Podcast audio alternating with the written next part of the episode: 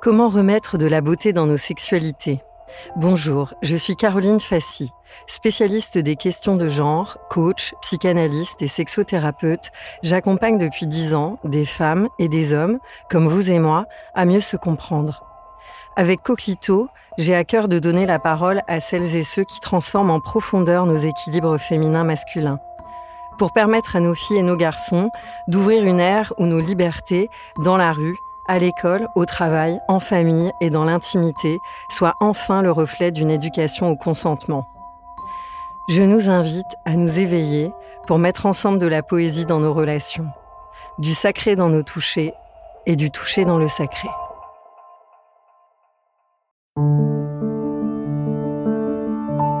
Une production, les podcasteurs.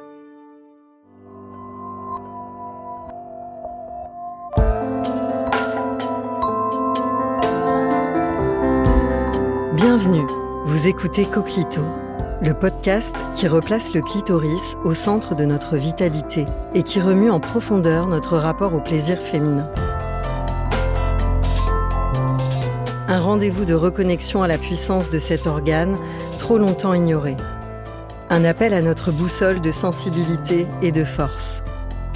Les Coquito chéris donnent la parole à celles et ceux qui œuvrent pour cette reconnaissance et pour ramener de la poésie dans nos rapports sexuels. Coquito lance un appel pour nous relier, femmes et hommes, dans nos passerelles entre le féminin et le masculin. Coquito, tu ressens quoi, toi ?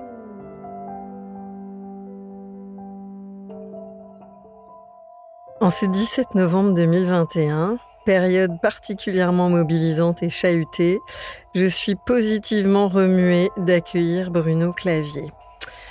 Aujourd'hui, j'ai, j'ai dû affronter des, des dragons pour être là en face de toi et je suis très émue de cela.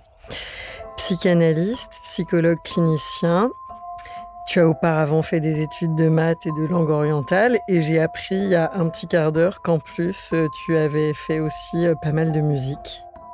Chercheur de l'inconscient, formateur en psychogénéalogie et psychanalyste transgénérationnel, j'ai le trac comme avant l'entrée en scène, l'envie et la sensation d'être à ma place, là, assise en face de toi. Tu as notamment écrit des ouvrages qui combinent psychanalyse transgénérationnelle, les fantômes familiaux et ton dernier ouvrage, L'inceste ne fait pas de bruit. Bruno, comment tu en es arrivé là ? Pourquoi tu es là et qui est là avec nous ? Ah, ici dans ce studio ? Alors, je suis arrivé par un, un ami commun, je crois, Jérôme Souverain, voilà, parce que qui est vraiment un ami depuis longtemps. Et puis j'étais dans son film qui s'appelle un film culte qui s'appelle Ceci est mon corps. Euh, donc je suis arrivé ici par son intermédiaire, si c'est ça la question. Sinon, comment je suis arrivé là ? Bah, par euh, toute ma vie entière, jusque là. La psychanalyse transgénérationnelle, qu'est-ce que c'est et qu'est-ce que ça nous permet de mieux comprendre sur nous ? C'est, c'est assez simple en fait à expliquer, c'est-à-dire euh, déjà, euh, euh, je me dis psychanalyste euh, dans le sens où pour moi la psychanalyse, elle, elle traite toujours de majoritairement de traumatisme. C'est pour ça que je suis, moi, je milite pour réintroduire le traumatisme dans la psy, ce qui a été oublié et qui est, à mon avis, fondamental. Et on va dire que un individu, il porte ses traumatismes depuis sa naissance, euh, jusqu'à l'enfance, l'adolescence et la vie adulte. Et on porte en plus, euh, on a donc double charge, on porte les traumatismes de nos parents, grands-parents, de toute notre famille. Donc on porte beaucoup de traumatismes. Et donc la psychanalyse transgénérationnelle tient compte de ça, c'est-à-dire que un, un individu minimum ne se pense pas autrement que sur trois générations, quoi. Minimum. Mais, mais, mais au-delà. Voilà. Donc, c'est, c'est la psychanalyse trans- transgénérationnelle, je répète, elle, elle tient compte des trauma- de nos traumatismes personnels et des traumatismes de notre famille que nous portons aussi. Quel rôle nos fantômes familiaux peuvent-ils avoir dans nos sexualités ? Ils sont prépondérants, enfin parmi plein d'autres choses. Hein, c'est-à-dire, euh, et c'est pour ça que je dirais aussi quel rôle ont euh, nos traumatismes, sachant que traumatisme, euh, ça veut pas forcément dire accident, ça veut pas forcément dire euh, euh, rapidité dans la violence ou tout ça, par tu, exemple. Tu peux nous donner des exemples ? Bah oui, un traumatisme, ça peut être euh, bah un couple qui vit ensemble et qui s'aime pas. C'est un traumatisme fondamental. Dans, une, dans les familles, et les familles sont constellées de couples qui ont vécu ensemble et qui ne s'aimaient pas, qui ne se désiraient pas, ou qui n'avaient justement pas de rapport sexuel, ou pas, de, ou pas d'amour. Ça, c'est des traumatismes. Et pour les enfants, c'est déjà un traumatisme. Que leurs parents ne s'aiment pas, ou que leurs parents n'aient pas de sexualité. C'est, c'est, c'est déjà un traumatisme. Tu veux dire qu'ils l'engramment malgré eux ? Bien sûr. Mais ils l'engramment d'une façon extrêmement forte. Euh, les enfants savent tout. Hein. Ce que disait Dolto, les enfants savent tout inconsciemment. Donc, il faut toujours leur dire ce qu'ils savent déjà. Donc, ça veut dire que, que, que dans une famille, quand, euh, quand les parents n'ont pas de sexualité, les enfants le savent. Et alors, ça, j'ai besoin que tu développes. À quel moment c'est un trauma et un trauma qui s'exprime ? Alors, c'est, c'est un trauma particulièrement... Alors là, on, on va faire, je vais essayer de ne pas être trop faire de psychanalyse, mais c'est un trauma principal, justement, en période oedipienne, vers quatre, cinq, six ans. Puisqu'à ce moment-là, vers, vers, vers trois, quatre ans, c'est le moment où l'enfant euh, euh, va découvrir la sexualité. Avant, il est dans autre chose. Il n'est pas réellement dans la sexualité, et la sexualité va commencer vers trois ans et demi, euh, très fortement, très très fortement. Et pas que la sexualité, parce que c'est toujours lié aussi à la naissance. Hein, les deux grandes questions de tout humain, c'est la naissance et la mort. C'est les deux grandes questions. C'est... Et chez les enfants, c'est d'où, d'où je viens et je vais où.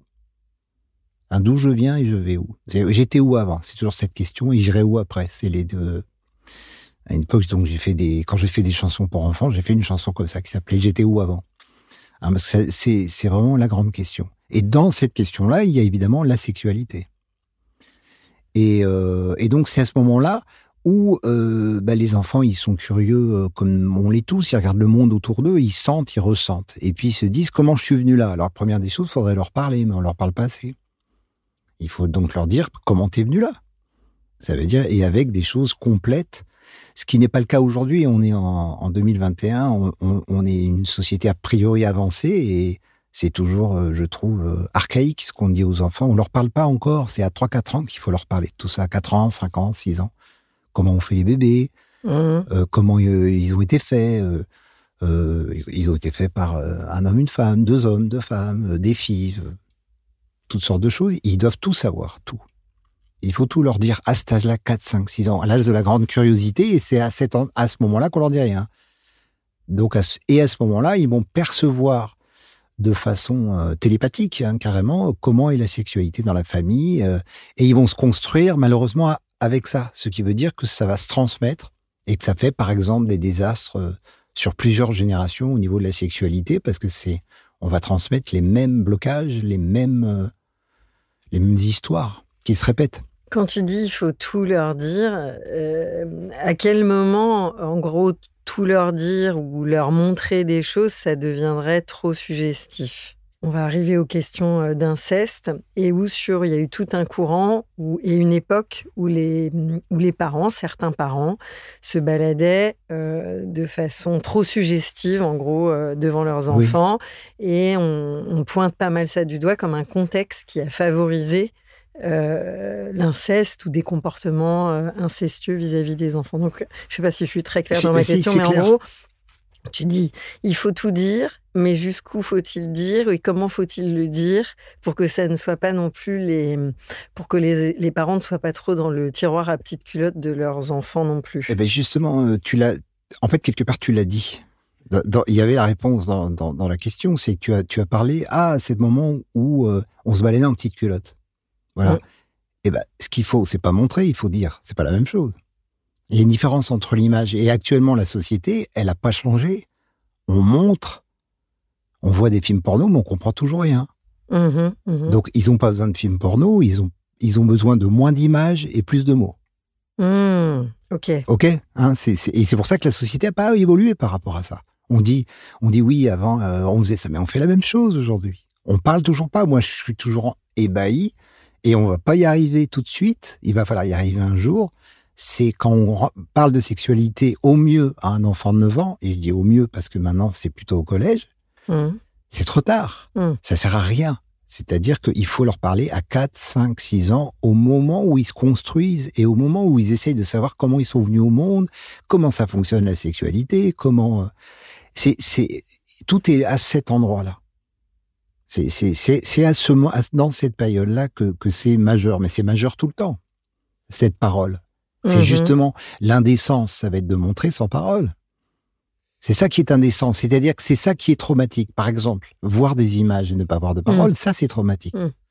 Et après, quand il y a de la parole, même l'image, elle est, elle est plus traumatique, ça n'a plus d'importance, puisque ce qui est humain, c'est les mots. Et ce qui va être humain, c'est que ce qu'on fait, ce qui fait qu'on est venu là, la chose la plus importante pour un enfant et pour un être humain, c'est comment je déboule sur cette terre. On n'a tous toujours pas compris. On n'a toujours pas compris que pourquoi on vient là et pourquoi on repart. On ne connaît pas ça. Ça, c'est les questionnements de tous les enfants. Il faut leur dire un minimum de mots et on leur dit rien. Et, et la sexualité, elle est inscrite là-dedans. Hein, c'est cette magie, la sexualité, qui, qui euh, pas que ça, mais qui amène quand même à ce qu'il y ait des enfants. Et, et, et on dit rien. Et on est encore dans une société mmh. qui est tout aussi euh, bloquée et pudibonde qu'il y a un siècle. C'est la même. Pour moi, je je vois pas, il n'y a pas de changement. On fait n'importe quoi dans un sens, mais de l'autre côté, ça bouge pas beaucoup. Je prends la distinction entre montrer et dire. Ça, je, je, c'est bon, là, je vois. euh, et même dans le dire, j'ai des ados et une petite fille de quatre ans. Dans le dire... Euh, jusqu'où il y a des... Est-ce qu'il n'y a pas des paroles qui sont indécentes ? Mais si, mais c'est une question de finesse. Mmh. Avec les enfants, c'est comme un, un peu avec les animaux aussi. Enfin, il faut être fin. Mmh. Ça veut dire qu'un enfant, il ne va pas vous dire... Euh, il ne va pas dire forcément euh, comment on fait les bébés, mais il va poser les questions à sa façon. C'est comme ça, les enfants. Et quand un, quand un enfant vous dit à trois quatre ans pourquoi il y a le jour, pourquoi il y a la, euh, il y a la nuit, quelque part, c'est une question sexuelle. C'est-à-dire pourquoi il y a le jour, pourquoi il y a la nuit ? Et on va y aller doucement. Mais quelque part, quelque part, on va y arriver. Qu'est-ce qui se passe euh, la euh, nuit quand, ben, quand un enfant dit qu'est-ce, pourquoi il y a le jour, pourquoi il y a la nuit, c'est vrai, il est en train de vous dire euh, pourquoi il y a la vie et pourquoi il y a la mort. C'est comme ça. Et, et, et ça va toujours être en même temps. Au moment où il, où il va commencer à se casser la tête sur la mort, il va se casser la tête sur la naissance et, il a besoin, et sur la sexualité. Et il a besoin à ce moment-là qu'on vienne lui mettre des mots humains, euh, pensables sur toute cette chose qui est quand même la plus importante pour nous. C'est quand même un sacré truc. Mmh. Et, et on leur parle toujours pas. Donc moi, quand je fais des consultations avec les familles, euh, ils y ont droit très souvent. Je le fais en plus parce que j'ai l'habitude, euh, j'ai plein de livres, et, et on va montrer, et on va parler. Et, et euh, hier, j'ai eu une séance avec une petite fille qui arrivait en disant euh, « euh, Bruno, je veux que on, tu ressortes les livres sur comment on fait les bébés, parce que ça m'intéresse. » Elle a, elle a six ans. Et hop, on est, et je savais pourquoi elle redemandait ça. Et hop, on s'est, on s'est mis à... Je lui ai redonné les livres, je lui ai réexpliqué. Avec les parents. Freud avait une hypothèse sur les fantômes, la signification des fantômes. Euh, le drap blanc, qu'est-ce qui se cache sous le drap blanc ? Freud ? Ouais, je, je connais crois. pas ce truc-là. Bah, je crois qu'il y a, il y a plusieurs textes qui évoquent qu'en fait, les, l'image de ce fantôme avec le drap blanc, c'est pour... Euh, qu'est-ce qui, sous le drap blanc, c'est la sexualité des parents. Ah oui, je suis pas toujours Freud. Dans ces interprétations, il y en a plein où je suis pas d'accord. Euh, Freud travaillait... J'ai découvert ça oui, récemment. Hein. Oui, mais Freud travaillait pas avec les enfants. Mm. Freud, c'est pas le champion des enfants. Il est pas très bon hein, avec mm. les enfants. Il, il, on, on, non, mais pour être bon, il, il, c'est comme c'est, c'est comme tous les métiers. Il faut. Euh, mm. On a un ingénieur du son. Il, il travaille dans le son. C'est, je veux pas. Voilà. Si s'il travaille pas dans le son, il pourra pas être ingénieur du son. Freud, il travaille. Mm. Il, il recevait pas d'enfants. Mm. Et les grands euh, théoriciens de la psychanalyse, c'est plus ceux qui recevaient les enfants. Bah, mmh. les... Parce que, euh, à ce niveau-là, Freud théorisait sur les enfants, mais pour théoriser sur les enfants, il faut, il faut les suivre. Il faut les, les... Voilà. Moi, je n'adhère pas forcément à cette histoire du drap blanc. Ça, c'est plus l'histoire de Freud. Oui, alors... Euh... OK. okay bah, donc, bon, c'est l'enfant, idée, hein. il capte tout. Il capte il tout, capte de, tout. De, de ce qui se passe. Et donc, sa sexualité à lui, elle démarre quand ? Alors euh, là, il y a plusieurs interprétations. Hein. Alors, il faut comprendre quelque chose. Je suis quand même obligé de repasser par Freud, parce qu'on est, on est quand même très, très imprégné du, de, de Freud. Et alors, ce qui est génial chez Freud, c'est de, d'arriver en disant « il y a de la sexualité chez les enfants ». Ça, c'est super. Il est, c'est très important, hein. Il le fait très tôt, euh, il va y tenir. Et, et, et là, il, il a vraiment raison. Maintenant, moi, je dis que la, la vraie sexualité au sens de, de très proche de la sexualité génitale, c'est trois ans et demi, quatre ans. Avant, il n'y a pas... Déjà, avant, il n'y a même pas de genre. C'est-à-dire, jusqu'à deux ans et demi, il n'y a même pas de genre. Il n'y a ni masculin, mmh. ni féminin dans, pour un enfant. Hein. Il ne sait pas distinguer un garçon, une fille. Et puis, il ne s'intéresse pas à ça. Ça ne l'intéresse pas. Ils sont plus dans la période agressive. Hein. Deux ans et demi, trois ans et demi, c'est, euh, c'est tout ce qui, est, qui concerne l'agression. Les, c'est-à-dire la violence, le, le, toute l'agressivité, c'est deux ans et demi, trois ans et demi. Puis quand on a réglé ça, c'est la période du non. période du non, ils c'est pas, ils n'ont pas de questionnement sexuel, ils ont un questionnement sur... Euh, la, c'est la séparation d'avec les parents, voilà, je veux dire. Et puis, trois ans et demi, quatre ans et demi, alors là, il y a les vraies questions sexuelles. Et, euh, et en fait, dès qu'on leur parle clairement des choses, c'est fini, ils n'en font pas tout un bazar. Parce qu'ils ont besoin de savoir d'abord la vie. Mmh. Et c'est pour ça que, pour revenir à Freud, Freud a fait ce, quelque chose où moi je conteste, c'est le tout sexuel. C'est-à-dire que Freud y tenait vraiment. Alors Dolto a été jusqu'à dire que la sexualité commence au stade fœtal.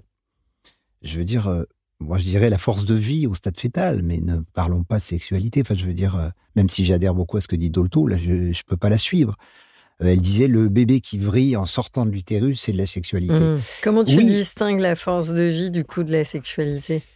Je pense que c'est la force de vie qui est primordiale et que euh, la sexualité, c'est l'incarnation, euh, justement, dans le sens de, le, de la perpétuation, de la procréation, de, de cette force de vie. Euh, euh, et Dolto avait raison, en spirale, ok, ouais, la spirale, c'est beaucoup dans la, dans, dans, dans la sexualité. Mais pour qu'il y ait sexualité, il, il faut quelque part, pour moi, qu'il y ait différence des genres. Et ce qui ne veut pas dire, euh, euh, ce qui veut pas dire hétérosexualité, forcément. Mais même dans l'homosexualité, il y a toujours yin-yang. Enfin, moi, je le pense comme ça. Et on sait qu'en chinois, faire l'amour, ça se dit euh, faire yin-yang. Et mmh. bah, je trouve que c'est... Je ne savais pas. Ouais, ouais, on, on m'a dit ça. Je ne connais pas le chinois, mais on m'a on dit ça. On fait yin-yang. On fait yin-yang. Et moi, je trouve que c'est tout à fait ça. Quel mmh. que soit que ce soit deux mmh. hommes, deux mmh. femmes, on mmh. fait toujours yin-yang. Il mmh. faut toujours un creux, euh, mmh. un plein, un creux. C'est, c'est... Je, je crois au monde yin-yang. Même si on, va, on, est plus... on est en train de supprimer la notion de genre, moi, je continue à penser que le monde est yin-yang, quand même.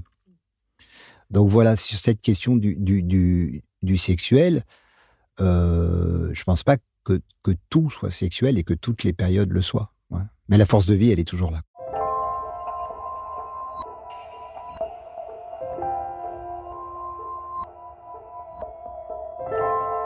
Nous portons les mémoires de nos anciens dès l'enfance, in utero, peut-être oui. même avant. Oui. Si on, si on se dit que... Euh, c'est une âme qui choisit ouais. des parents et, et un ça. corps par lequel elle va venir s'incarner. Et dans ce contexte-là, euh, l'incestueux et l'incestuel, ça se déclare quand ? Ah, ça, c'est plus que ça, c'est, quand... c'est une sacrée là, question. Là, je t'ai posé la question. Ah, c'est la question là. qui tue, là. Alors, euh, l'incestuel, alors déjà, qu'on soit bien clair, hein, euh, l'incestuel, c'est une forme symbolique d'inceste. Donc, ce, ce n'est pas l'inceste. Euh, tu peux nous expliquer oui, un peu plus. Alors la forme symbolique de l'inceste, c'est-à-dire, euh, je dis souvent ça quand je reçois des familles, euh, bah, c'est quand on fait dodo avec son enfant euh, très tardivement. Euh, des fois, il y en a qui le font jusqu'à l'âge de dix-huit dix-neuf ans, hein, avec leur, leur fils ou leur fille, et qu'il n'y a pas de sexualité. C'est de l'incestuel, du très fort incestuel. Hein. Mais l'incestuel, ça peut être... Le, l'idée principale de l'incestuel, c'est qu'on ne se quittera jamais. Mm-hmm. Bon, et... Pour ça, on est obligé de revenir à la notion d'inceste. Et, et la notion d'inceste, euh, la, je trouve que la meilleure personne qui est théorisée dessus, c'est Françoise Héritier. Euh, Françoise Héritier a vraiment très bien théorisé l'inceste, euh, l'incestuel et l'inceste. Euh, et notamment, comment elle l'a très bien dit, enfin, elle le dit très bien. Si vous voulez, je le résume comme ça. L'inceste, c'est une question de degré. Il y en a toujours de l'inceste. Mais... Pourquoi ? Parce que elle, elle, elle a enquêté, enfin, elle a fait une sorte d'enquête. Euh, elle était anthropologue dans toutes les sociétés. Elle s'aperçoit que, que bah, dans telle société, euh, le père couche avec la fille. Waouh ! Alors qu'est-ce qu'on fait ? On dit quoi ? On dit que cette société est incestueuse ? Non, parce que dans le cadre de cette société, il y a toute une sorte d'organisation qui permet ça parce qu'il y a d'autres barrières. Il y a toujours de la loi, de toute façon. Hein, hein, il y a toujours des interdits et de la loi.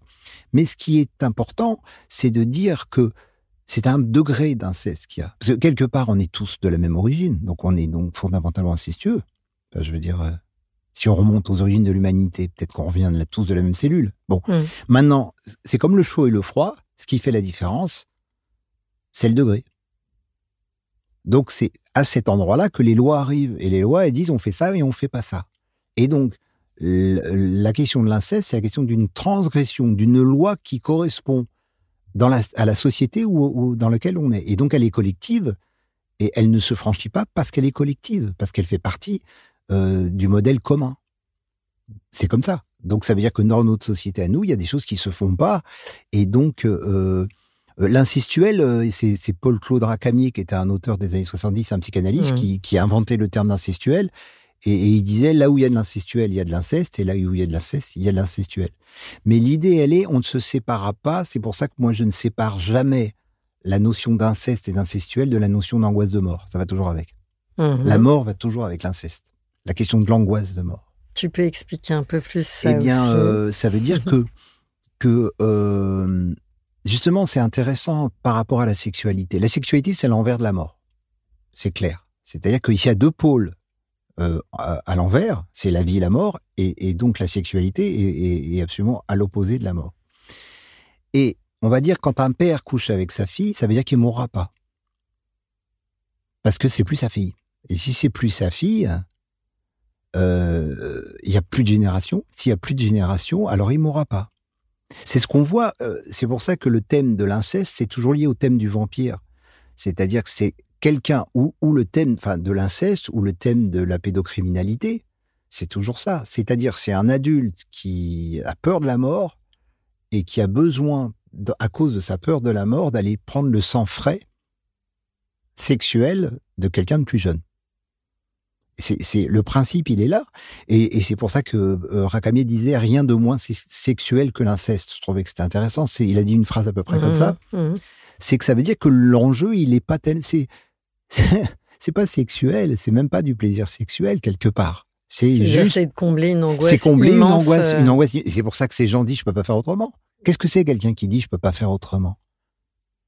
C'est pas ça la sexualité, euh, je veux dire, pour moi, épanouie, heureuse, c'est pas je peux pas faire autrement.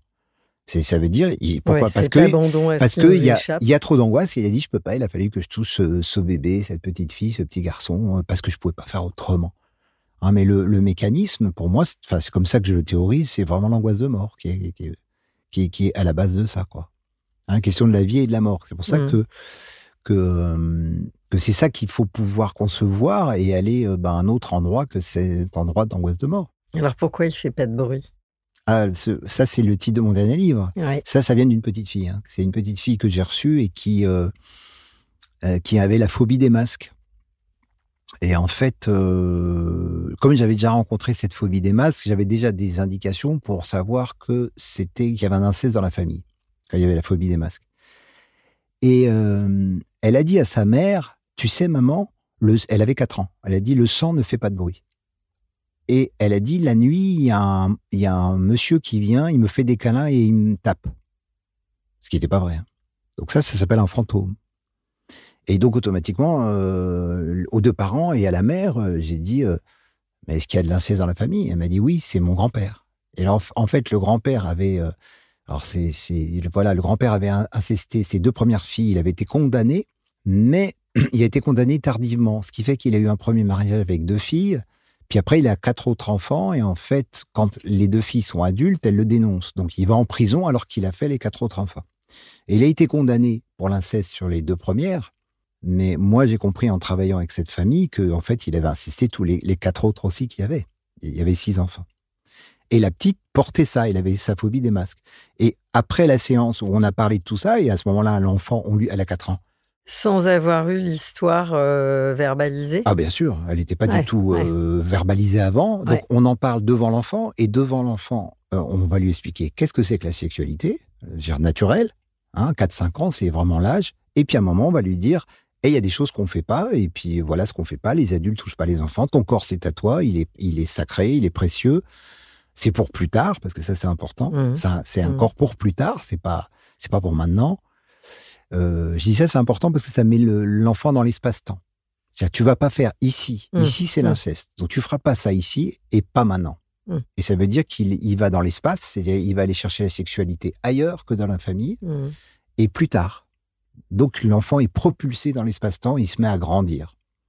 Hein, à ce moment-là, la petite fille, par exemple, se dit « Ah, mais ok, euh, papa est interdit, mais alors euh, plus tard, j'aurai un, un homme euh, beau et fort comme papa. Euh. » Et du coup, ça la projette et elle commence à, à s'habiller comme maman. Puis, et puis après, elle, elle se met, euh, elle, elle se fait des histoires. Donc voilà, ça c'est, c'est cette parole-là. Et, et cette parole-là, il faut qu'elle, euh, il faut dire à ce moment-là à l'enfant, euh, eh ben, il y a des choses qu'on ne fait pas. Et les adultes, on n'a pas le droit de faire ça, on n'a pas le droit de faire ça à ton corps et ainsi de suite.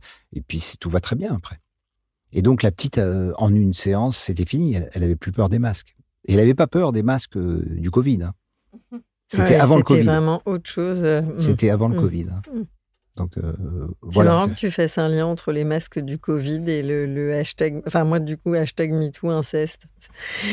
Bref. Ah euh, oui, non, non, mais il mais, ah, mais y a des liens. Il hein, y a beaucoup de liens. On peut en faire beaucoup. Hein. Bah, en inconscient collectif mais qui vient... Euh, on va y revenir. Oui, d'accord. Qu'est-ce qui se joue dans la sexualité du couple ? Qui s'invite dans notre lit ? Je t'ai demandé, mais là, on passe plutôt au couple adulte. Le couple pas adulte. Les enfants. D'accord, le couple adulte. Ouais. Alors, qu'est, qui, qui s'invite Pour dans toi, le... ouais. Qu'est-ce qui se joue là dans le... Voilà. Tout le monde s'invite. Allez.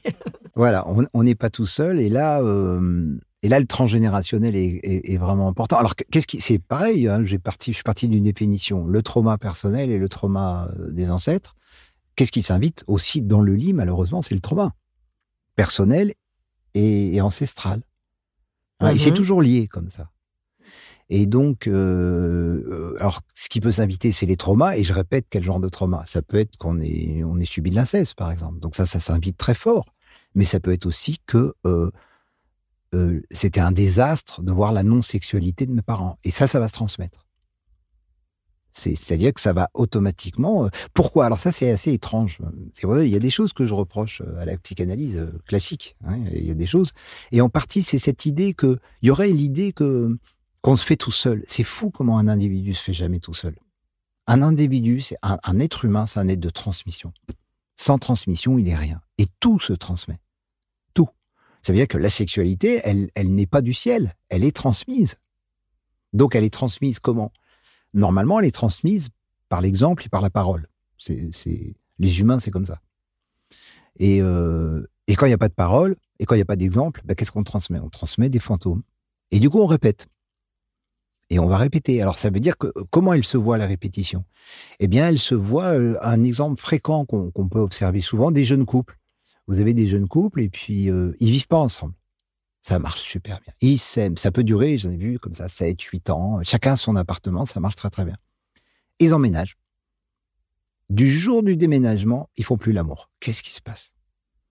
Eh bien, à ce moment-là, ils répètent les schémas anciens.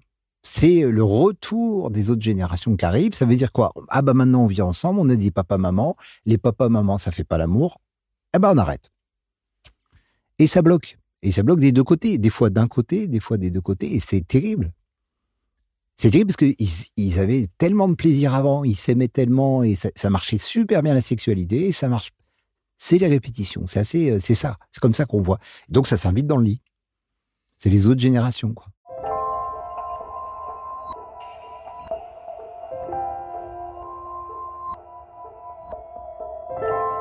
En t'attendant tout à l'heure, je me disais, ah là là, il me manque une question sur le fantasme. Parce que euh, Bruno Clavier, il a un propos là-dessus, que les fantasmes, ça n'existerait pas. Enfin, je, je résume. Hein.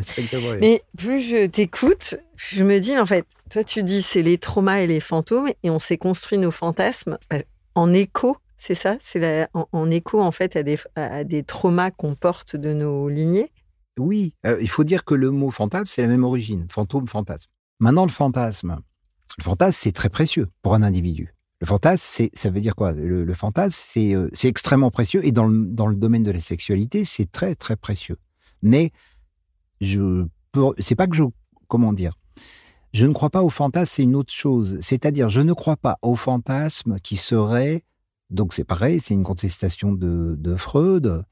Euh, ben Freud, c'est intelligent, hein, ce qu'il dit. Faut, mais, mais il faut corriger. Et donc, il dit, euh, on va prendre un exemple. La fille veut coucher avec papa. Freud va nous dire ça. À l'âge oedipien. Il a raison. Mais il manque, une, il manque un mot. Elle veut coucher avec papa à condition que ça n'arrive jamais. C'est ça, les petites filles et les, les petits garçons. Hein, les garçons, c'est pareil. Si vous voulez faire... Euh, je dis souvent, euh, si vous voulez faire débander votre, euh, votre homme, dites-lui qu'il pense à sa mère. Il y en a pas, il y en a pas, il y a peu qui résistent à cette affaire-là, quoi. C'est vrai. Hein, si jamais il y a trop d'érection, on lui pense à ta mère. Hop, hop, bon, on voit bien que fondamentalement, c'est pas vrai. Donc, le petit garçon désire sa mère, mais à condition que ça n'arrive jamais. C'est un cauchemar. C'est un cauchemar pour plein de raisons, et en particulier pour une différence de taille. Enfin, je veux dire, il faut imaginer ce que ça représente, euh, voilà, le corps d'une grande femme ou le corps d'un grand mmh. homme pour une petite fille. Donc, c'est ça la question. Donc, c'est là où je vais contest- contester le fantasme. Ce que je veux dire, c'est que euh, euh, le, le, ce fantasme-là, il a servi à masquer toutes les violences sexuelles. C'est ça que je veux dire. Et c'est mmh. là-dessus qu'il y a une révision euh, euh, au capital aujourd'hui, au niveau de la psychologie et de la psychanalyse, sur cette notion de fantasme, puisque pendant un siècle, on a notamment analysé les femmes euh, en disant, elle dit, elle venait et elle parlait de viol et elle parlait de tas de choses euh, de façon confuse, et on disait à chaque fois la même interprétation. Ah oui, bah vous avez désiré votre père, alors c'est pour ça que... Et moi, quand une femme vient et me dit, j'ai rêvé que je couchais avec mon père, je sais qu'il y a un problème. C'est pas, c'est pas normal de faire ce rêve-là. Pour un adulte, c'est absolument pas, euh, pas du tout normal. Donc, j'essaye de comprendre, tiens, c'est quoi ce rêve ? Qu'est-ce qui se passe ? Hein, j'ai la mémoire comme ça d'une, je l'ai mis dans mon dernier livre, d'une, d'une femme qui arrive en première séance et elle me dit, euh, premier rêve, elle ne me connaît pas, c'est la première séance avec elle, elle me dit, j'ai rêvé que je faisais l'amour avec vous. J'ai dit, c'est étrange. Comment vous pouvez, vous faites l'amour avec moi, vous ne me connaissez pas. Qu'est-ce que c'est que ce rêve ? Puis très vite dans la séance, elle avait été abusée par son psy d'avant. C'est pour ça le rêve. Heureusement que j'ai eu du nez, que j'ai vu que c'était pas normal. Il y avait ce, ce rêve collait pas. C'est éventuellement un rêve qui vient beaucoup plus tard, mais même pas. C'est, faut toujours regarder ça. C'est, c'est-à-dire, euh, donc c'est voilà, c'est cette contestation que je parle du fantasme. Mais maintenant le fantasme, c'est autre chose. Euh, c'est très positif en sexualité et par rapport à l'inceste, par exemple, Dolto disait, c'est, c'est, c'est une très bonne phrase. Elle disait, le fantasme d'inceste est constructeur et l'acte d'inceste est destructeur. C'est la même chose que ce que je disais avant. Si la petite fille veut coucher avec son père, à mmh. condition que ça n'arrive jamais. Mmh. Donc, le fantasme, c'est la machine qui nous permet aussi de réguler la sexualité. Mmh. Je veux dire, et c'est pareil pour l'agressivité. Je préfère avoir envie de tuer mon voisin que de le tuer. Mmh. Je préfère avoir le fantasme que, que parce qu'il me pourrit la vie avec son bruit. Je préfère avoir le fantasme que je, un jour j'arrive et je lui défonce la tête. Je le ferai pas, mais ça me fait du bien, ça me permet de dormir presque. Donc, c'est, le fantasme, c'est, ça a une fonction forte. Quoi. Mmh, je l'entends presque comme une réponse, en fait, à des traumatismes qu'on, qu'on trimballe de notre vie ou, de, ou d'autres vies dont on est les transmetteurs euh, les uns des autres. Et, et je pense que le fantasme, le fantasme, ça doit être un copain. C'est-à-dire, euh, ça doit être euh, exactement une aide, mais pas du tout une béquille euh, indispensable hein, au niveau de la sexualité. Mmh. C'est-à-dire euh, Didier Dumas, euh, avec qui je travaillais, qui, qui, qui, qui a écrit de très bons livres sur la sexualité, euh, parlait comme ça, par exemple, d'un homme, qui, d'un homme qui ne pouvait faire l'amour qu'avec un tablier en caoutchouc. Bon. C'est compliqué. C'est compliqué parce, que, parce qu'automatiquement, bah, ça veut dire qu'au bout d'un moment, euh, sa nana, elle en a marre. Elle dit, c'est bon, ton histoire de tablier, maintenant on ne peut pas faire autrement. Ah bah non, parce que sinon, euh, j'ai pas d'érection. OK. Là, c'est un fantasme aliénant. Hein, c'est ça. Et, mais c'est pour ça qu'il faut choisir les bons, les mauvais. Il y a quand même... Tout, tout fantasme n'est pas bon non plus. Voilà, mmh, et des mmh. fois, c'est des fantômes. Mmh. C'est-à-dire que des fois, le, fanta- le fantasme va, vé- va véhiculer quelque chose qui peut être étrange. Euh, c'est, c'est, on peut se pencher sur ce fameux fantasme de « j'ai envie d'être violé ». Ça veut dire quoi, ce truc-là ? Je veux dire, euh, OK. OK, pourquoi pas, mais ça vient d'où ? Ce qui est intéressant, c'est de savoir d'où ça vient et pourquoi ça, et est-ce qu'on en a forcément besoin ? Et euh, qu'est-ce que ça va entraîner ? euh, Qu'est-ce que ça peut entraîner dans la relation amoureuse ou tout ça ? Est-ce que c'est euh... alors c'est la façon dont les gens vont jouer avec qui va être euh, qui va être importante. Et donc c'est toujours pas. Est-ce que c'est aliénant ou pas ? Mmh. Est-ce que ça met du malaise ou pas ? Oui. Et, et à quels grands euh, archétypes ça correspond euh, bah, dans nos constructions, notamment hommes-femmes. Euh, alors évidemment, il y a on une a chose bien du mal à se dépêtrer. Je pense que je pense que tu le sais et puis que, que, que, que avec l'émission, tu dois savoir que s'il y a un endroit où on peut pas juger, c'est celui de la sexualité. C'est un endroit où il ne faut jamais jamais juger. On, c'est impossible hein, de juger. Mais on peut quand même Euh, émettre des avis sur le bien-être dans le sens où si c'est aliénant ou si c'est pas agréable ou si c'est forcé ou si ça amène du quelque chose qui est pas fluide. Mmh. Si ça amène quelque chose qui qui tourne pas rond, bah c'est que mmh. ça va pas. Mmh. Qu'est-ce que tu as appris dans ta clinique sur les fantômes qu'on jusque, justement qui nous plombent ou qui nous encombrent euh, collectivement? Voilà, vraiment plus je reviens à l'inconscient collectif et qu'on pourrait avoir intérêt à je sais pas, à dévoiler euh, individuellement. Alors, j'ai, j'ai j'ai tendance vraiment à dire que les fantômes familiaux ont comme base principale euh, la domination euh, masculine. Mmh. Ce sont les grands fantômes. Enfin, moi, s'il y a des choses... Euh, si on regarde bien les fantômes, euh, même au niveau mondial, euh, des fantômes collectifs, ça tourne toujours au, au, aux côtés de l'aliénation du féminin et de... Je pense que c'est majeur, quoi. Et, et dans la sexualité, au niveau du fantôme collectif, on, on, on hérite de quelque chose. Et là, il faut aller du côté de l'histoire et du côté des historiens. Puis c'est souvent des historiennes, d'ailleurs, hein, euh, sur le fait que on hérite là, euh, aujourd'hui, dans une société qui, a priori, euh, tout est possible. Et c'est ça, que de, de comprendre le transgénérationnel, c'est comprendre que c'est pas parce que tout est possible qu'on, que ça va marcher. Parce qu'on est des aides de transmission. Alors, ça veut dire quoi? Ça veut dire que, que si votre, votre mère, par exemple, euh, était, était blo- totalement bloquée dans sa sexualité et que, et que vous n'avez pas assez euh, travaillé derrière tout ça, vous allez hériter donc de blocage. Parce que c'est comme ça, on ne peut pas faire autrement. Hein, c'est les transmissions, les, c'est le mimétisme. C'est encore une autre no- notion, mais c'est important, le mimétisme. Et donc... Euh, Eh ben, euh, ça veut dire que malgré la liberté, malgré tout, je vais continuer ce que, peut-être sous une autre forme, euh, le truc qui marchait pas déjà dans la sexualité de ma mère, par exemple. Ou de mon père, c'est, c'est, c'est pareil. Je vais, je vais le continuer, ce truc-là. On prolonge. Donc, on prolonge, ouais. Bon. Et c'est sur plusieurs générations. Alors, je reviens à la question de la domination masculine. Euh, et du rapport entre euh, l'aliénation, même des humains sur les humains. Euh, vous avez... Euh, Le, avant, on va prendre au dix-neuvième siècle, vous avez l'Église, euh, l'État. Bon. Et le corps des femmes appartenait. Avant, il appartenait à l'Église. Et puis, alors ça, les historiennes, notamment Michel Perrault, elle le décrit très très bien, elle écrit la, l'histoire des femmes et tout ça. Donc, le corps appartenait à l'Église. Et puis après, bah, vous avez la Révolution française, puis on va arriver petit à petit où euh, c'est l'État qui domine, euh, qui prédomine par rapport à l'Église. Donc, l'État va commencer à dire, le corps des femmes nous appartient. Et ça, c'est majeur. C'est majeur, c'est vraiment le dix-neuvième siècle jusqu'à aujourd'hui. Ça veut dire quoi? Ça veut dire que le corps des femmes, et Françoise Héritier le, le montre, c'est pas simplement au dix-neuvième siècle, elle dit que même de l'aube de l'humanité, c'était déjà ça. C'est-à-dire que l'enjeu, c'était la possession du corps des femmes, parce que c'est elles qui faisaient les bébés, elles étaient traitées donc comme du bétail. Et il fallait donc faire en sorte que les femmes acceptent d'être traitées comme du bétail. Et je ne fais pas une digression, hein, c'est, c'est vraiment dans, dans le sujet. Et Françoise Héritier dit qu'il y avait deux choses majeures pour les femmes. C'est d'abord les persuader qu'elles étaient bêtes. Donc, il ne fallait pas leur donner d'instruction. Euh, et ensuite, il fallait contrôler les naissances. Donc, il ne fallait surtout pas qu'elles aient accès à la, au contrôle elles-mêmes de leur corps par rapport aux naissances. Et au dix-neuvième siècle, ça va donner quoi? Ça va donner les filles, on les éduque, et les hommes, on les instruit. Ce n'est pas la même chose. Vous voyez, il y a un sens moral.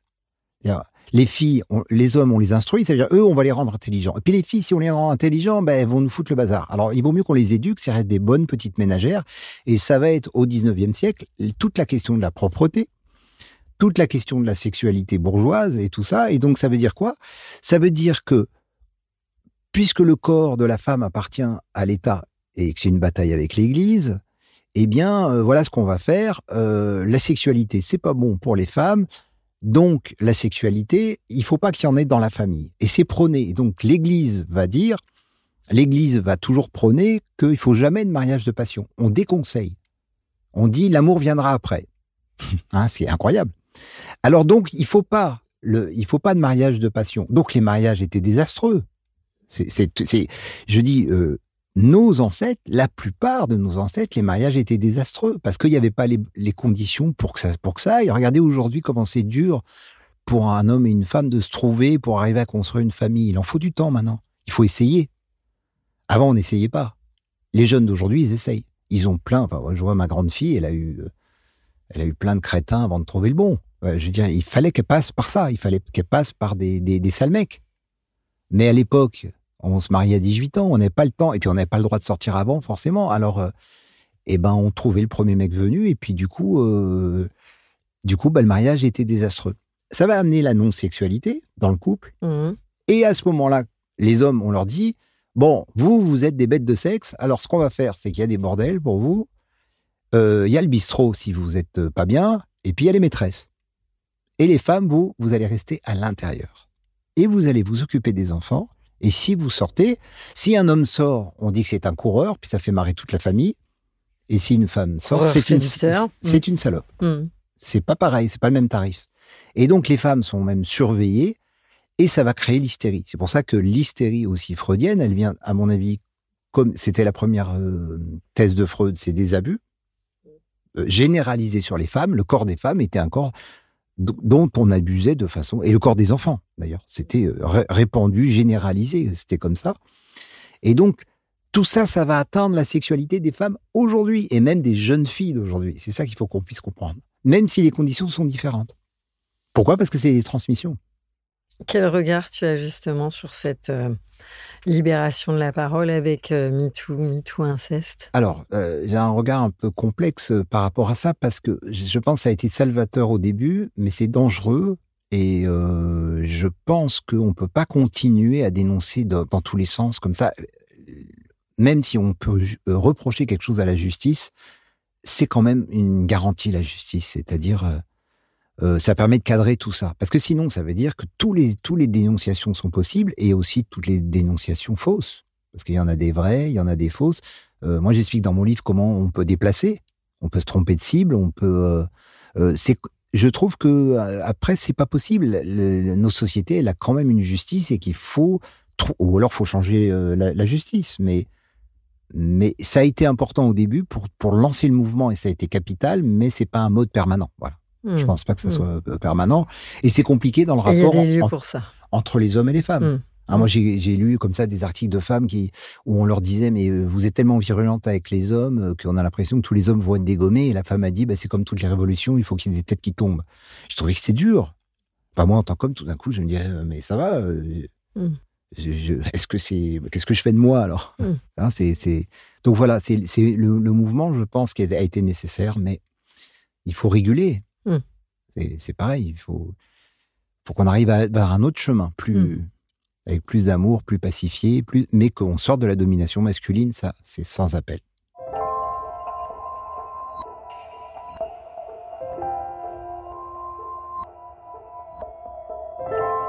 En matière de sexualité et de désir, qu'est-ce qui a été le plus difficile pour toi à, moi, à remettre en cause ouais, dans ce que tu as transmis ta lignée ? Attention, il y a plein de questions. À remettre en cause, qu'est-ce qui a été difficile ? Qu'est-ce qui est, à... ouais, le plus, voilà, pour toi aujourd'hui, qu'est-ce qui a été le plus Alors, difficile ? Là, moi, c'est un cas particulier, mais donc euh, je vais parler en tant que cas particulier. J'en parle dans mon dernier livre. J'ai été beaucoup abusé. Et toute ma sexualité a été, a été en fait axée à... Enfin, comment dire ? Toute ma sexualité a été... Euh, dépendant de, des abus que j'ai subis enfant. Hein, j'ai eu vraiment euh, un inceste avec mon frère, dont je me souvenais, et puis ensuite, euh, euh, j'ai retrouvé la mémoire très tardivement. J'étais en pension de cinq à six ans, et avec mon frère, on a été violés pendant presque six mois dans cette pension-là, plus un autre inceste euh, dont je n'ai pas encore toute la mémoire. J'ai une idée de qui c'est. Euh, voilà. Donc tout ça euh, a été compliqué. Alors, ça a fait que... Ça a fait comment ?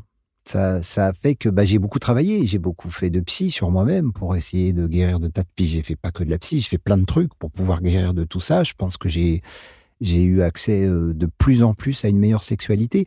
Mais elle peut être dépendante de ça, ce qui est peut-être euh, quelque chose à régler. Euh, ce que je vois avec pas mal de gens abusés, il euh, y a une caractéristique des gens abusés, ils sont soit asexués, soit, sous- soit sous-sexués, soit sursexués. C'est, c'est pas très fluide et régulier, voilà. Et moi, j'ai eu des problèmes avec ça. Peut-être sursexualisé, et puis euh, à des moments sous-sexualisé. Et je trouve que peut-être ça c'est, se régule, mais il faut quand même que les abus soient, soient réglés, parce que sinon, ça vous, euh, en tant qu'homme ou en tant que femme, ça vous pourrit euh, chaque moment de votre existence, et ça, ça vient encombrer tout le temps la sexualité. On peut rien y faire, c'est comme ça. Mmh. Voilà, si j'ai quelque chose à dire par rapport oui, à ça. Oui, on peut pas l'enlever de sa mémoire.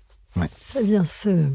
C'est que c'est une mémoire hein, corporelle, euh, énergétique. Euh, ça fait quatre mémoires, ça. Hein. Je dis toujours, ça fait quatre mémoires, c'est-à-dire corporelle, énergétique, cognitive et émotionnelle. Ce sont quatre domaines qui vont être touchés quoi, par ça.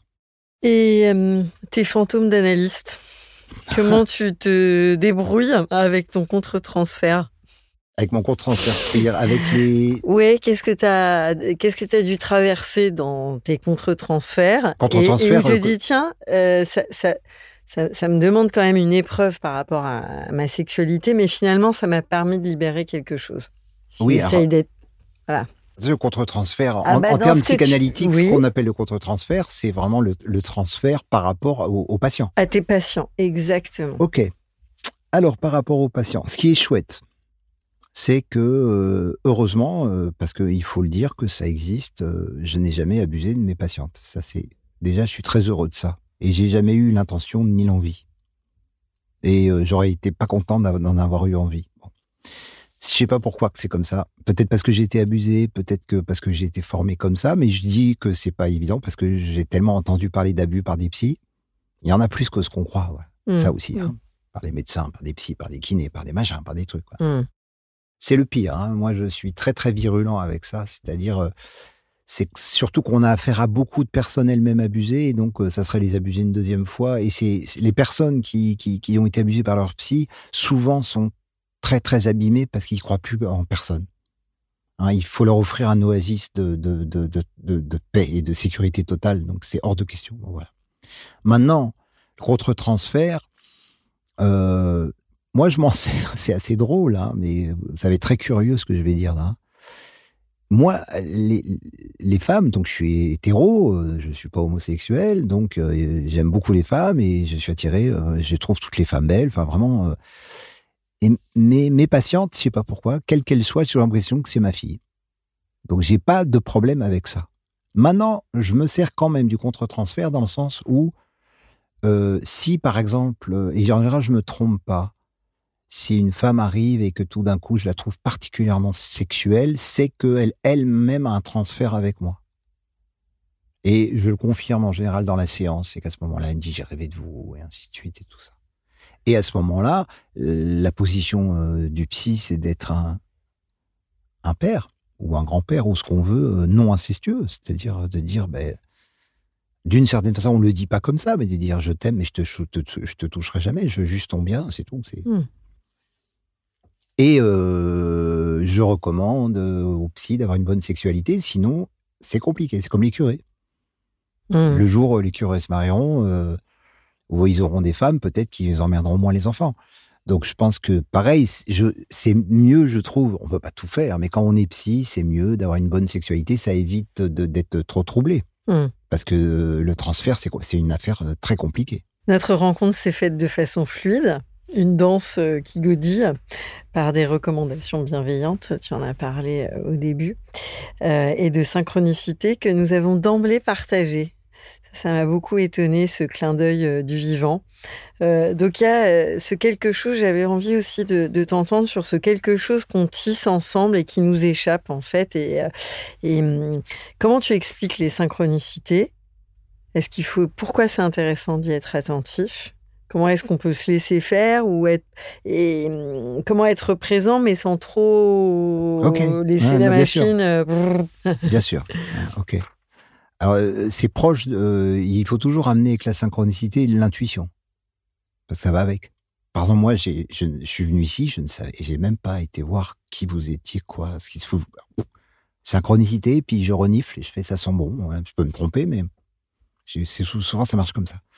Alors, la synchronicité, c'est Jung hein, qui a beaucoup parlé de la... Moi, je ne suis pas jungien, mais je respecte beaucoup, mais je ne suis, suis pas jungien. Euh, la synchronicité, pour moi, on est très proche de la physique quantique. Hein, et on est très proche du web. C'est-à-dire, je pense que le système Internet, c'est le système des synchronicités. Ce que je veux dire, c'est une chaîne, euh, comme exactement le web. Le web, ça s'appelle la toile. C'est-à-dire, donc, ça fait une toile d'araignée. Donc. Les, synchronici- les synchronicités, c'est une toile d'araignée. Et moi, j'ai une sorte de théorie hein, euh, qui serait que bah, dans la vie, vous avez deux, deux toiles d'araignée. Vous avez les mauvaises synchronicités et les bonnes. Le fantôme, c'est des mauvaises synchronicités. Mmh. Bon. Et sortir du fantôme, c'est aller dans les bonnes synchronicités. Donc, ça veut dire que, que une fois que vous ouvrez un chemin de bonnes synchronicités, ça ne s'arrête jamais, presque. Vous avez une bonne synchronicité, amène une bonne. C'est comme si, euh, vous voyez, euh, en informatique, vous avez zéro et un. Bon. Et c'est comme si à chaque carrefour, vous avez toujours deux voies. Vous, vous avez plein de voies, mais vous avez souvent deux voies. C'est-à-dire, vous allez à gauche, vous allez à droite. C'est où le bon chemin ? Bon. Et c'est ça. Et après, des fois, on ne sait pas. Alors, c'est l'intuition. Est-ce que c'est bon et tout ça ? Et la bonne personne vous amène une autre bonne personne. Et puis, les mauvaises synchronicités, c'est exactement le contraire. Mmh. Vous avez fait, euh, c'est la mauvaise personne, puis vous avez, vous fait rencontrer une autre qui, c'est pas terrible, et puis ainsi de suite. Et puis, euh, les choses commencent à mal se passer, tout ça. Donc, pour moi, l'art de la vie, c'est trouver la bonne synchronicité, quoi. Mais je suis assez taoïste, hein. Mmh. J'ai, j'ai une formation mmh. très taoïste, euh, bouddhiste, mais vraiment taoïste sur le fait de, de, de faire le bon chemin. Je suis très imprimé de Lao Tseu, quoi. Hein, c'est Lao Tseu, il y avait, c'est, j'aimais beaucoup cette phrase, il disait « Celui qui va au, au bonheur, le bonheur l'accueille, celui qui va à la perte, la perte l'accueille. » Je trouve que c'est beau. Mmh, ouais. On est libre. Oui, oui. Hein, on est libre, mais donc les, les synchronicités... Donc, tu veux ça dire, veut dire être plus présent à ce qu'on sent qui est bon pour soi. C'est ça, bon, et c'est pas si simple. Ouais. Et c'est pas si simple parce que par contre, ça demande du travail. Parce que euh, c'est comme tout, hein, tout demande du travail et... Euh, c'est pas si simple, parce qu'après, vous, vous avez des gens, des formateurs qui disent euh, « écoute-toi ». Enfin, voilà, il y en a, j'aime pas trop, je veux pas en parler, ça, mais des, des gens, j'aime pas trop les messages « écoute-toi ». Oui, écoute-toi, mais on fait des conneries aussi. Mmh. C'est pas si simple. Mmh. Hein, oui, euh, et puis euh, moi, j'entends euh, un truc un peu… Euh, comment ? Dans ta proposition, j'ai eu plutôt l'image de « il y a un travail à faire dans son jardin pour oui. débroussailler et être… Euh, » et mieux sentir ce qui est bon pour euh, sa plante, on va dire ça, sa plante, son arbre, son... je sais pas. Euh, alors que dans le « écoute-toi », alors l'image que j'ai là, c'est euh, trop centré sur son nombril. Si c'est que « écoute-toi ». D'accord. Voilà. Ouais, c'est pas ça que je pensais alors, forcément, hein, dans le, dans le « écoute-toi ». Ce que je veux dire, c'est que c'est euh, en nous... Euh, Ben c'est bien pour ça que je prône le travail sur soi. Pas forcément le travail psy. Hein. Je, je, par contre, le travail sur soi. C'est-à-dire, on doit, être tra- on doit se travailler. Un humain, ça doit, ça doit se travailler tout le temps, quoi. Et donc, le travail sur soi, ça veut dire euh, euh, ben essayer... Euh, alors, être, est-ce que c'est être meilleur ? C'est en tout cas faire en sorte que, que sa vie marche le mieux possible pour soi et les autres. Que ça soit le plus positif possible pour soi et les autres. Voilà. Et si c'est pas positif pour soi et les autres, ben c'est qu'on s'est trompé de chemin. C'est que ça marche pas. Et dedans, il y a les bonnes et les mauvaises synchronicités. Donc, ça veut dire qu'on ne peut pas faire n'importe quoi. Et pour s'écouter, des fois en nous, justement, il y a une espèce de combat, et notamment, euh, euh, il y a les fantômes, il y a nos propres traumas, et qui, des fois, ne nous amènent pas au bon endroit. Donc, l'art de la vie, c'est de trouver c'est quoi le bon endroit. Je vais où et je ne vais pas où. C'est oui, non. C'est binaire, quand même. À ça, je dis oui, à ça, je dis non. Mmh. Et puis après, je continue, j'ai un autre chemin. Ça, je dis oui, ça, je dis non. Ça, je dis oui. C'est aussi fondamental. Hein, qu'est-ce que c'est qu'un un tout petit bébé ? C'est quoi ?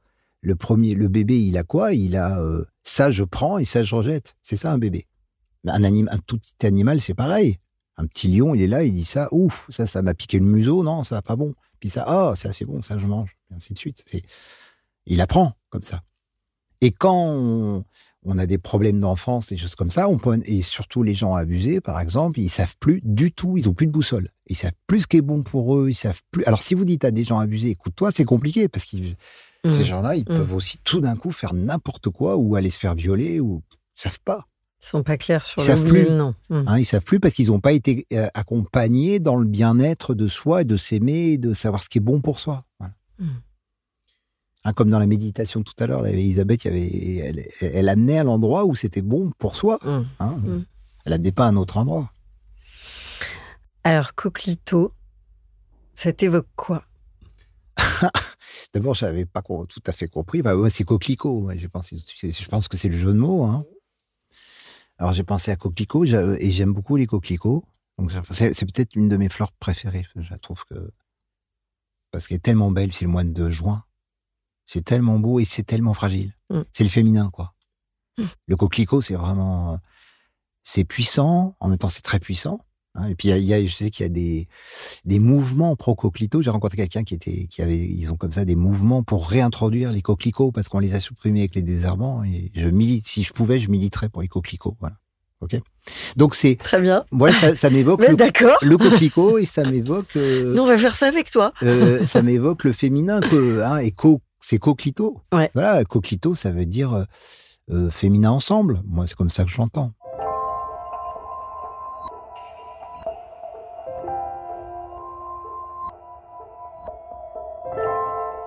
En quoi parler du clitoris, physique et symbolique, peut-il changer notre rapport au féminin, au désir et au plaisir féminin ? Qu'est-ce que ça vient bousculer ? Qu'est-ce que ça viendrait bousculer ? Alors, j'ai pas réponse à tout. Alors, mais j'ai, c'est ta j'ai réponse idée. Qui nous intéresse. Je ne suis pas spécialiste du clitoris, euh, mais euh, je suis un touriste averti. Enfin voilà. Je Allez, c'est comme ça que je c'est le. C'est excellent ça. Ah, ça va. J'ai bien, pensé à ça. Bien. J'ai pensé que voilà que j'étais un touriste averti, euh, mais pas pas spécialiste euh, forcément. Mais je, moi j'ai tendance, euh, comment dire, à à pas couper les choses. Alors c'est pas une critique hein, du tout, mais mais euh, le corps de la femme c'est tellement beau. Euh, et le clito, mais tout le reste aussi, quoi. Je, je, c'est, en, en psy, il euh, y a un truc qu'on appelle, alors ça, c'est un, un truc assez compliqué, ça s'appelle objet total, objet partiel. Mmh. Et en fait, en général, on, on essaye de, d'abandonner l'objet partiel pour aller vers l'objet total. Donc, moi, j'ai tendance à aller sur, essayer d'aller sur l'objet total. C'est-à-dire, c'est que dans l'objet total, il y a tout le reste. Et dedans, il mmh. y a le clito, mais il y a tout. Mmh. Ok. Euh, mais on l'a, on l'a méconnu. On l'a Évidemment. méconnu, euh, ne pas le reconnaître, ne pas y naître ensemble. Euh, donc la connaissance, euh, notre euh, recherche avec les invités qu'on, qu'on reçoit pour euh, militer pour une meilleure connaissance de l'organe physique et symbolique, c'est pour permettre de nous, peut-être de nous connaître plus globalement parce qu'on ne l'a pas oublié lui. Oui, oui. Puis, puis je, je pense aussi que quelque part, c'est, c'est quand même... Euh... Euh, un symbole très fort pour le féminin, pour la femme, puisque c'est quand même l'endroit où elle, où c'est du désir pur. Enfin, c'est-à-dire que c'est pas du désir qui va être attaché à la procréation. Mmh. Et ça, c'est important. Donc, euh, parce, parce que l'humain, c'est ça. Hein, c'est mmh. ça, ça. Par contre, c'est vraiment l'humain. C'est. Alors, on parle souvent des bonobos, hein, mais c'est peut-être différent les bonobos. C'est peut-être un rapport social, le rapport qu'ils ont au sexe. Et nous, c'est un rapport de liberté, quoi. C'est, c'est quand même magnifique, ça. Mmh. On ne peut pas assujettir, en tout cas, la sexualité à la procréation. Donc, mmh. euh, euh, et c'est, c'est comme l'art, c'est comme, euh, c'est comme ce truc de l'humain qui est incroyable, de, d'avoir des trucs pour rien. Voilà. Mmh. C'est pas pour rien, c'est pour mmh. du plaisir, mais mmh. ce que je veux dire, c'est pas pour procréer, et c'est quelque chose qui, que les femmes peuvent revendiquer. Donc, euh, je, moi, je suis euh, évidemment ce truc-là, quoi. Et si Coquelicot est aussi une passerelle entre le féminin et le masculin, ça ouvrirait quoi pour les hommes et pour les femmes ? Alors, si ce serait une passerelle, je dirais que ça serait un pont, justement... Euh, on parlait tout à l'heure du mouvement MeToo et tout ça, et je pense qu'il faut qu'on, qu'on aille vers...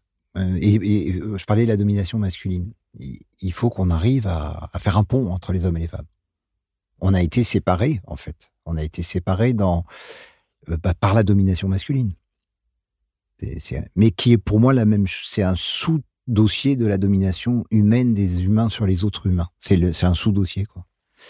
Et donc, il faut qu'on répare ça. Et, et le, le, alors, poursuivre sur cette question du, du, du clitoris, ça sera un pont dans le sens où c'est l'endroit, justement, où euh, il peut vraiment y avoir un accueil de la sexualité féminine très fort, sans, euh, qui me semble indispensable.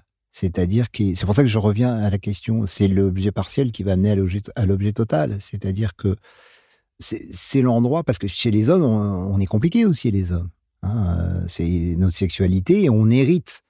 On parle de l'héritage désastreux des femmes euh, sexuellement, mais c'est désastreux l'héritage des hommes. C'est un, c'est un désastre total. Parce que je veux dire, c'est le même désastre. Mmh, mmh. Puisque ce sont ces couples qui n'avaient pas de sexualité. Qu'est-ce que c'est qu'une sexualité de bordel ? C'est, un, c'est, c'est vraiment un désastre. Bon. Et, et à ce moment-là, c'est un endroit où je dirais que que l'homme peut rejoindre la femme dans le fait de, de, de l'appréhender telle qu'elle est et, ne, et non pas de l'appréhender telle que mon désir le veut. Mmh. Euh, c'est-à-dire, je veux la pénétrer, je veux si, je veux Même ça. Même lui ne pas se résumer à la pénétration. Voilà, c'est qu'automatiquement, ça oblige, euh, ça oblige à aller sur un, autre, sur un autre terrain où l'homme va s'écouter et il va écouter la femme. Il faut, faut écouter. Hein, je fais beaucoup de, de tai chi, j'ai un maître de, de tai chi, j'en fais tous les jours et tout le temps, et il dit souvent, il fait, écoute l'autre. Écoute son corps. Ne, ne, ne va pas faire un truc comme ça sans écouter le corps de l'autre. Il appelle ça écouter le corps de l'autre. Je trouve que c'est, c'est joli. C'est, c'est joli. Ouais, très joli. Hein, il, faut, il faut écouter le corps de l'autre. Faut pas... chez, chez les hommes, c'est à la hussarde souvent. C'est ouais, wow, yaha, ben non. C'est pas ça. Mettre de la poésie dans nos rapports sexuels euh, Dans tout. Alors, mettre la poésie dans les rapports sexuels, ça veut dire mettre de la poésie... Euh, moi, j'en, j'en mettrais partout, la poésie. Partout dans la vie. Partout dans la vie, donc dans les rapports sexuels. Avant de se dire à bientôt Bruno. Chacun s'installe dans son espace intime pour atterrir en douceur. Nous prenons le temps de nous inspirer depuis nos intérieurs, à l'écoute de nos dedans. Je vais te poser quelques questions. Tu continues de répondre par association libre. D'accord. Pour terminer tranquillement. Ok, ok, ok. À quel moment écoutes-tu ta boussole de sensibilité ? Quand je peux. C'est pas évident. C'est, voilà. J'écoute ma boussole quand je peux et quand, et, et quand j'arrive à me connecter à moi-même, ce qui n'est pas toujours évident. En quoi ton coquito est-il une force ? Alors, mon coquito, alors ça, c'est, j'ai tout de suite une association. Euh, celle qui me vient tout de suite, c'est qu'enfant, j'adorais les fleurs. Et j'ai un souvenir d'extase, justement devant la fleur qui s'appelait la pensée. Et je, c'est une des plus belles extases de ma vie, mais je devais avoir six ans. Et j'étais dans un jardin et on m'a dit ça, c'est des pensées. J'ai regardé les pensées et j'étais, mais waouh! Et c'est comme si j'étais dans un, dans un monde absolument merveilleux. Donc ça me fait penser à ça, la beauté de la fleur. C'est quoi ces super pouvoirs à Coquito ? Ça, c'est le pouvoir du yin, du féminin. C'est-à-dire, c'est le, c'est le plus grand pouvoir. Relié ici à cet autre homme, à ces femmes, à ces hommes et ces femmes qui sont là avec nous. Quels sont les mots qui t'ont le plus touché ? Ici ? Ouais, dans ce qu'on a partagé. Euh... Peut-être, peut-être justement le coquelicot, là. Parce que tout de suite, ça m'a fait associer à coquelicot, aux fleurs et tout ça, et ça m'a touché, ouais. Coquelicot, tu ressens quoi, toi ? Coquelicot ? Maintenant. Là, qu'est-ce que je ressens ? Ouais. Bah, justement, de la douceur.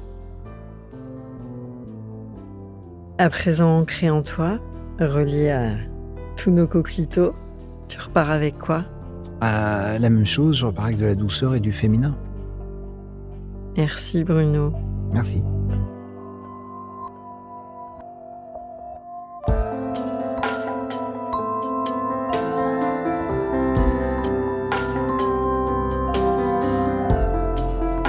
À très bientôt pour un nouvel épisode de Coquelicot. Coquelicot, je nous trouve très beaux.